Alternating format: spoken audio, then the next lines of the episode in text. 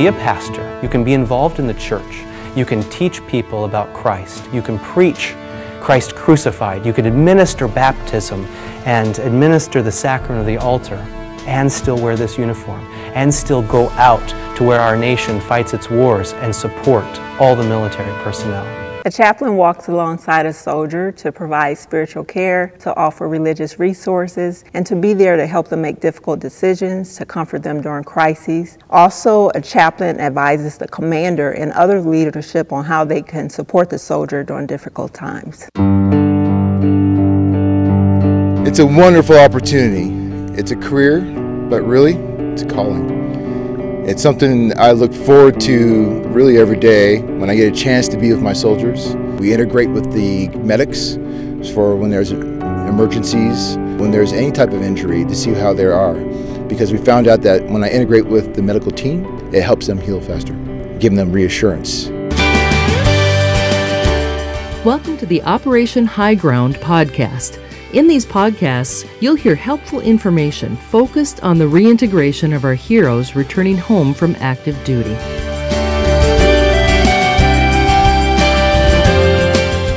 Here now is Executive Director Rick Norling.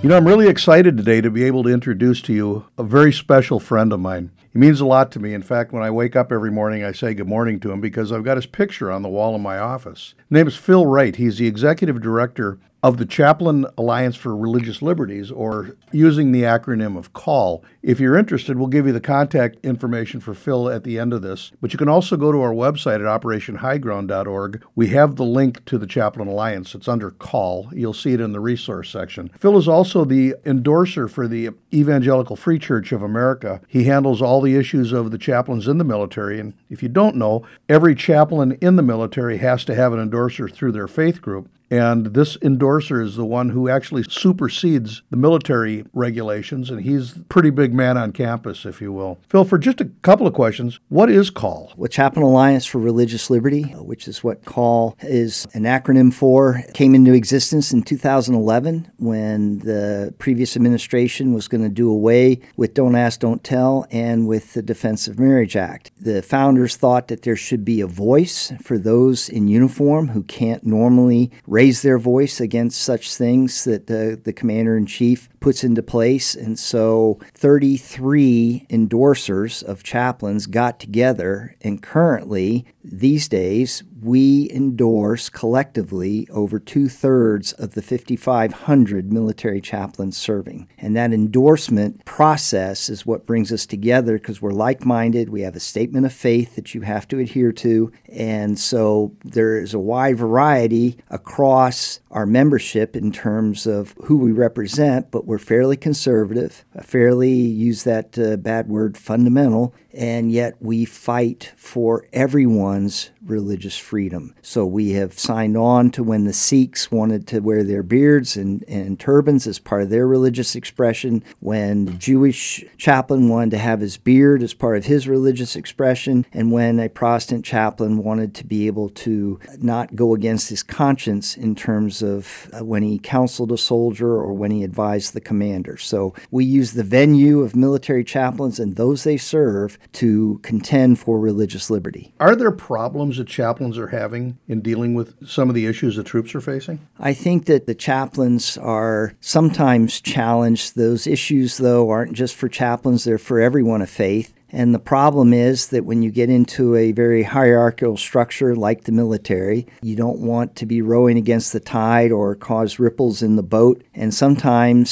since your faith comes first and it's your calling and it's why you're there, those commandments would keep you from adhering to man's law. And so, therefore, you can suddenly cause problems. And this puts you in the spotlight. And of course, that's always sometimes a dangerous place to be. However, you hear a lot more publicly about supposed problems than there really are. But there is spiritual warfare going on, and there are challenges each and every day that the chaplain faces. even from the point of view of when a soldier, sailor, airman, or Marine comes into that chaplain, what kind of counseling is a chaplain going to give? If it's faith based, if it's from his character, and it is not what the soldier, sailor, or airman wants to hear, particularly on these very volatile cultural issues like same sex marriage and transgendered issues, then you can be challenged because we've had folks come in, ask for counseling, be told it's going to be from the Bible. They say, Yes, that's what I want to hear. They get the counseling, they go out the door, and the first thing they do is go to file an EO complaint, equal opportunity complaint, or they go to the commander and say they've been uh, prejudiced and judged and demeaned because of their beliefs, which didn't line up with the chaplain's, even though the chaplain told them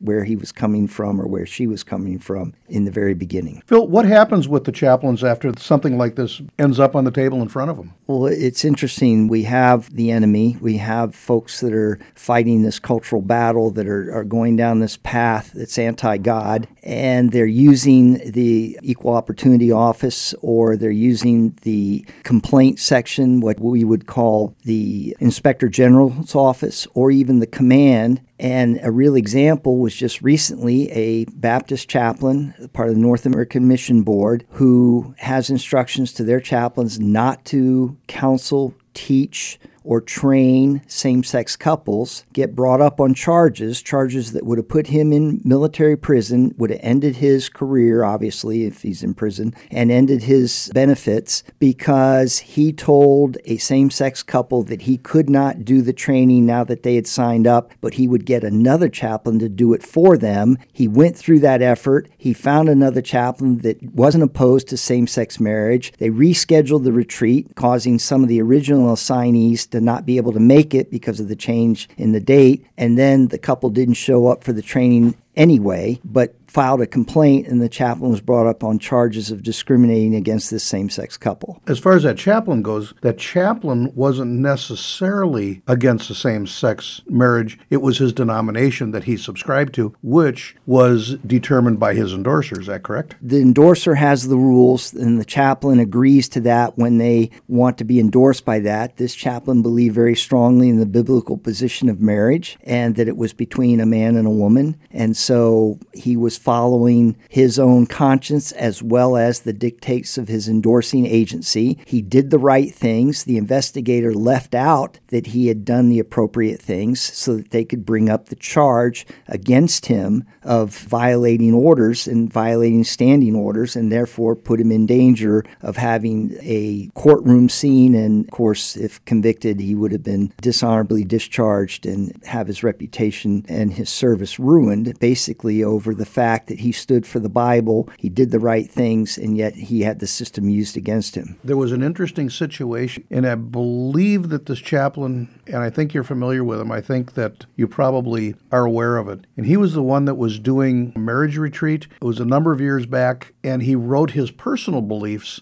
on the back of the paper to save money. You know what I'm talking about? Yes, it actually was a training on suicide that he was giving to the Ranger Training Brigade. Very regimented, top-notch unit, and he told them that he used his own personal history of having to fight depression and that's what he wrote on the paper and offered it as a one of many solutions that are out there this was a spiritual solution as opposed to the non-spiritual ones that were being offered and someone complained to the commander that he was forcing his beliefs down their throats which wasn't the case and it created a, a real conundrum for him for a while until it was cleared up he eventually was absolved of any misconduct. He got a great report card from that commander. He was able to go on and serve without any problem, without that following them. But it doesn't always happen. The chaplain I spoke about earlier had to wait seven months with his career hanging over his head, not knowing from day to day whether he would continue or not, whether he would have to go to trial, whether he would be convicted, whether his reputation and his faith in God be challenged and ruined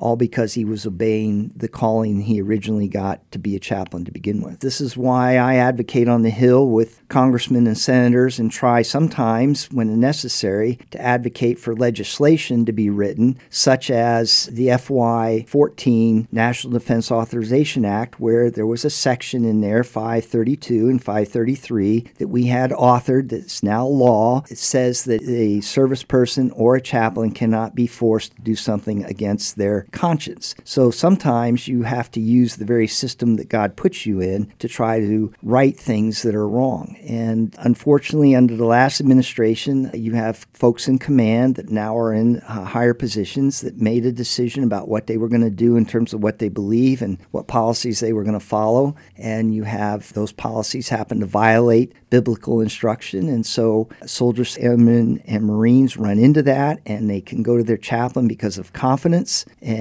tell them what's going on. The chaplain can try to work on their behalf, or if you're from the other side, you can go to the chaplain, listen to what the chaplain says, then go say that you were discriminated against and hopefully get rid of the chaplain because the church is the last bastion against this cultural tide that seems to be consuming us in terms of personal morality, in terms of the uh, definition of marriage, and now even more so the idea of male and female. And is it possible that you could be born one way and actually be something else? So these are challenging days. With suicide rates at an all time high, with marriages falling apart, with the stress and the strain of sequestration. The last thing we need to do is to impact on those people that have probably the greatest influence on our young men and women in the service today from a spiritual perspective, and that's our chaplains.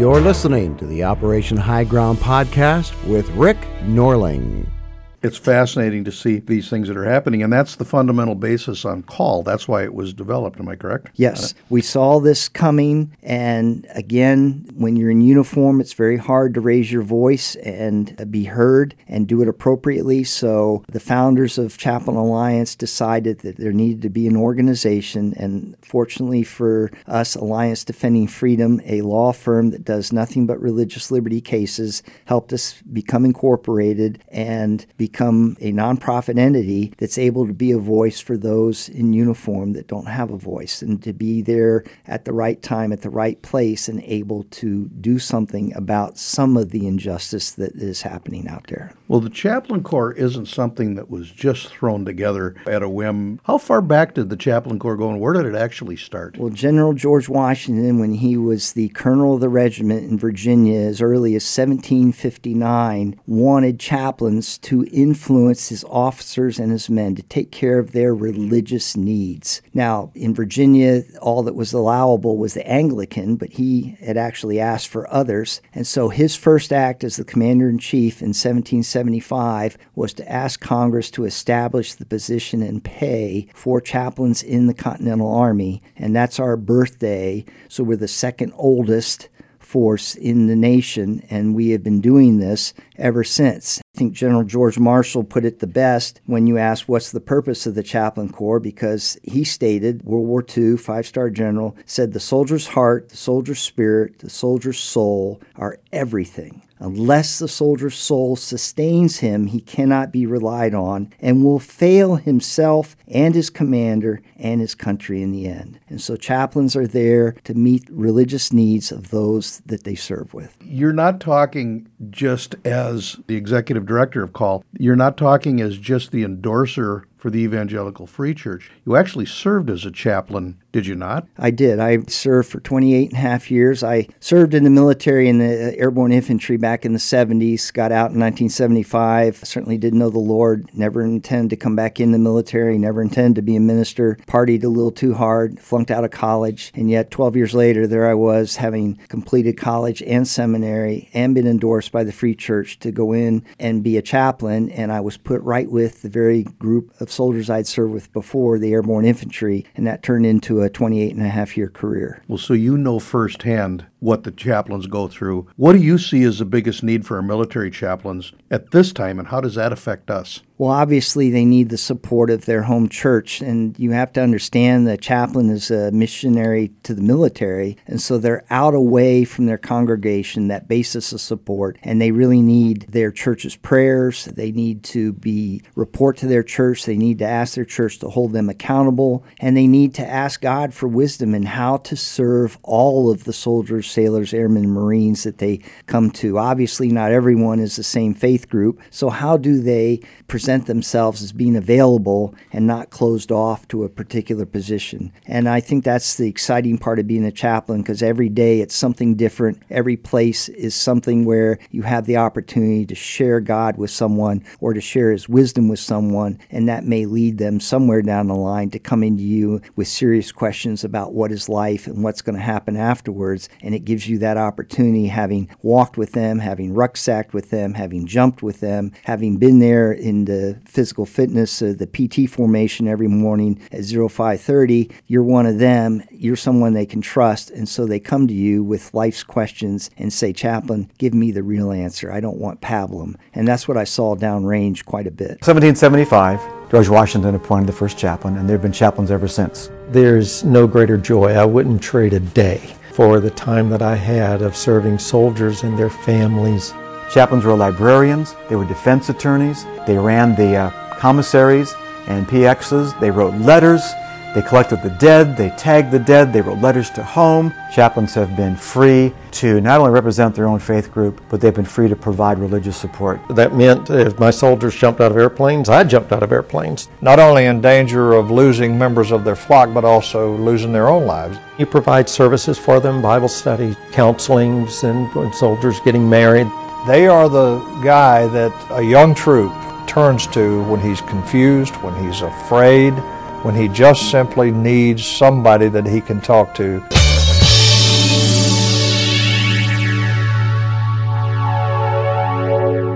I'm going to go back to something you said a few minutes ago where you said that the chaplains are missionaries. And where would a missionary be without a church behind them? For the most part, we're relying on our chaplains to stand alone. And even though the military supports them and gives them food, gives them shelter, gives them clothing and, and a wage, they don't get the spiritual support without the home church. It's Could a challenge. If there's no financial investment by the congregation, as you said, the military pays their wages and uh, gives them housing. So there's not that kind of investment in a missionary normally that a church would do. But it's important that there's that connection because the chaplain is giving that church the opportunity to be where the church can't be. If you can imagine a ship out sailing, if you can imagine jail, if you can imagine combat, if you can imagine a classified unit. Obviously, those are places where the church, the synagogue, other places of worship can't physically be, and the chaplain is that representation of God that is able to go there, dress like those people there, know the ways, the ins and outs that uh, makes them part of that unit and allows them to physically be there and be counted. And again, to have the opportunity, hopefully, to share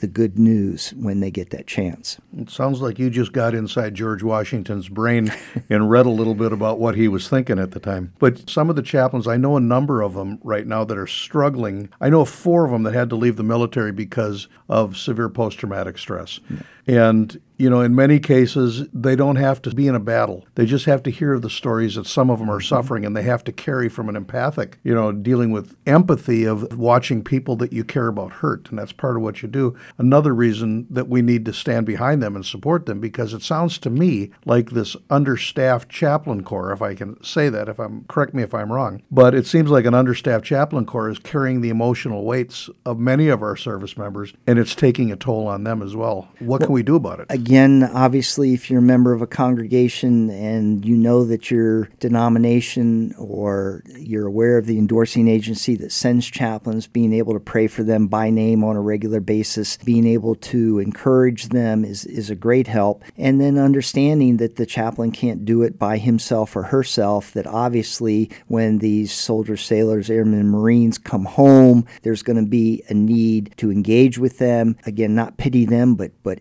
empathize with them and to try to provide for their needs. There, a lot of them are seeing things that, that just aren't seen regularly, that the body has a hard time, the mind has a hard time wrapping itself around the violence or the extraordinary trauma that's happening. And so you have to try to find ways to reach these people and understand that the chaplain is, is one point, one place to enter that world, and that uh, the chaplain can't always be there, particularly when that armed service person exits the military. And that's where a lot of times the church, the synagogue, or other places of worship can come in and personally touch the lives of those veterans. You know, we're losing 20 a day on average from the veteran community. It's actually 16.4 from what I understand from the VA that are veterans that are that are committing suicide. The other 3.6 are coming from active duty, but the general number of 20 per day is a tragic figure because even one loss is too much. But these folks obviously have dropped out of that range of care that, that is out there, and their their needs aren't being addressed, and it's just tragic for America that we're losing so many this way. Currently in the United States, 22 veterans commit suicide every day. That's about 8,000 suicides annually. The number of veteran suicides is higher on average than combat deaths since 2001.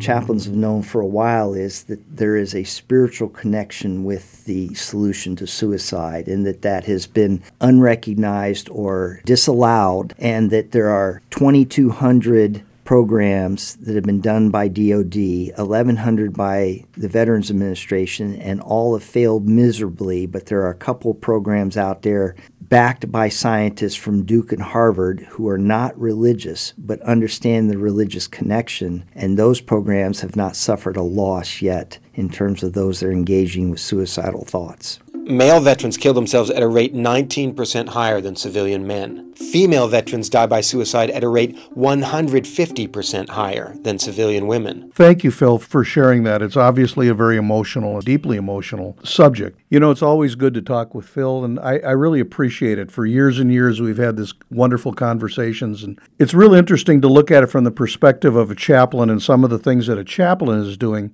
And we're certainly dealing with other issues, not just suicide alone, because there are many. There, there's a, a whole litany. But as Phil mentioned earlier in here, we're also dealing with active duty service members, and we're also dealing with the fact that this is our group. These are our people that we are responsible for. We are riding on the back of, of their successes and their sacrifice. Whether you look at the sacrifice of life or the fact that they have given up their time, which they're allotted in this lifetime, to be able to do things to make us strong, we as a society and a people need to stand strong with them. And personally, I look at the fact in so many ways, like in suicide, that I don't care if you're faith based or if you're not faith based, if you like the church or you hate the church. But the important fact that Phil mentioned in here, and something I don't want you to forget, we're losing him at a very rapid rate. I did the math when Phil was talking. And if we're losing at, at his rate of 20 a day, not the 22 a day, broken down to the 3.8 active duty, that's 20 a day. And if we only use it at a 350 days a year, that brings us to 7,000 a year. And if we use that since 2003,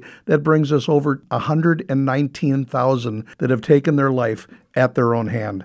It's something that we need to be aware of and it's something that we need to work at. I don't know about you, but if it was my son or daughter, even if I wasn't religious, I would want to look at the results that they're getting from the chaplain corps and using a spirit based type of healing. Something I think we should all take a look at. Phil, thank you for your time and everything, your ability to so beautifully express yourself and give us this information that we need. I said at the earlier part that we'd mention how to get a hold of Phil. You can reach him at our website at operationhighground.org. It's under the passing baton section. There's a drop down for resources, and you will find the Chaplain Alliance there, and you'll be able to reach Phil there. Again, thank you, Phil, for all that you do. Thank you, Rick. Operation High Ground is a nonprofit organization that needs financial support to continue to grow and serve. If you would like to support us, you can reach us at operationhighground.org or you can email us at info at operationhighground.org. Operation High Ground is committed to the continued support of our veterans and their families. Thank you for your interest and support of this program. This is the City Sites Podcast Network.